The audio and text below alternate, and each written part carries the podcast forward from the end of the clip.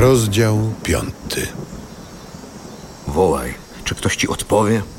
Do kogo ze świętych się zwrócisz? Nierozsądnych zabija smutek, a gniew uśmierca niemądrych. Patrzałem, jak głupiec zapuszczał korzenie, a przekląłem jego siedzibę. Od jego synów dalekie ocalenie. Uciśnieni w bramie są bez obrońcy.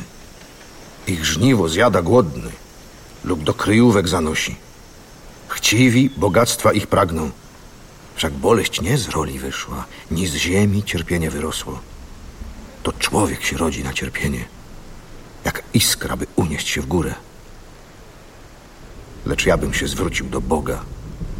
Bogu przedstawiłbym sprawę. On czyni niezmierne dziwy, a cudów Jego bez liku.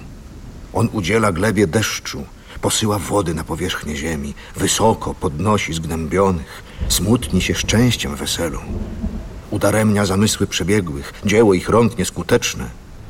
Mądrych on chwyta w ich przebiegłości, przepadają knowania podstępnych. Za dnia popadają w ciemność, w południe idą omackiem jak w nocy. Od miecza ich ust on ocala, a biedaka z przemocy możnego. Dla ubogiego to będzie nadzieją, gdy nieprawość zamknie swe usta. Oto szczęśliwy mąż, którego Bóg poprawia. Więc nie odrzucaj nagan wszechmocnego. On zrani, on także uleczy. Skaleczy i ręką swą własną uzdrowi.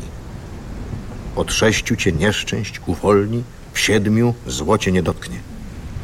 Podczas głodu od śmierci zachowa, a na wojnie od mocy miecza. Unikniesz chłosty języka, nie strwoży cię nieszczęście, gdy spadnie.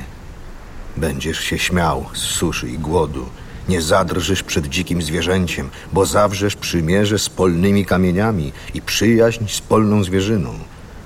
Ujrzysz twój namiot spokojny, mieszkanie zastaniesz bez braków. Poznasz, że twe potomstwo jest liczne, a twoich dzieci jak trawy na łące. W pełni wieku zejdziesz do grobu, jak snopy zbierane w swym czasie. Oto cośmy zbadali i jest tak. Posłuchaj i sam to chciej pojąć.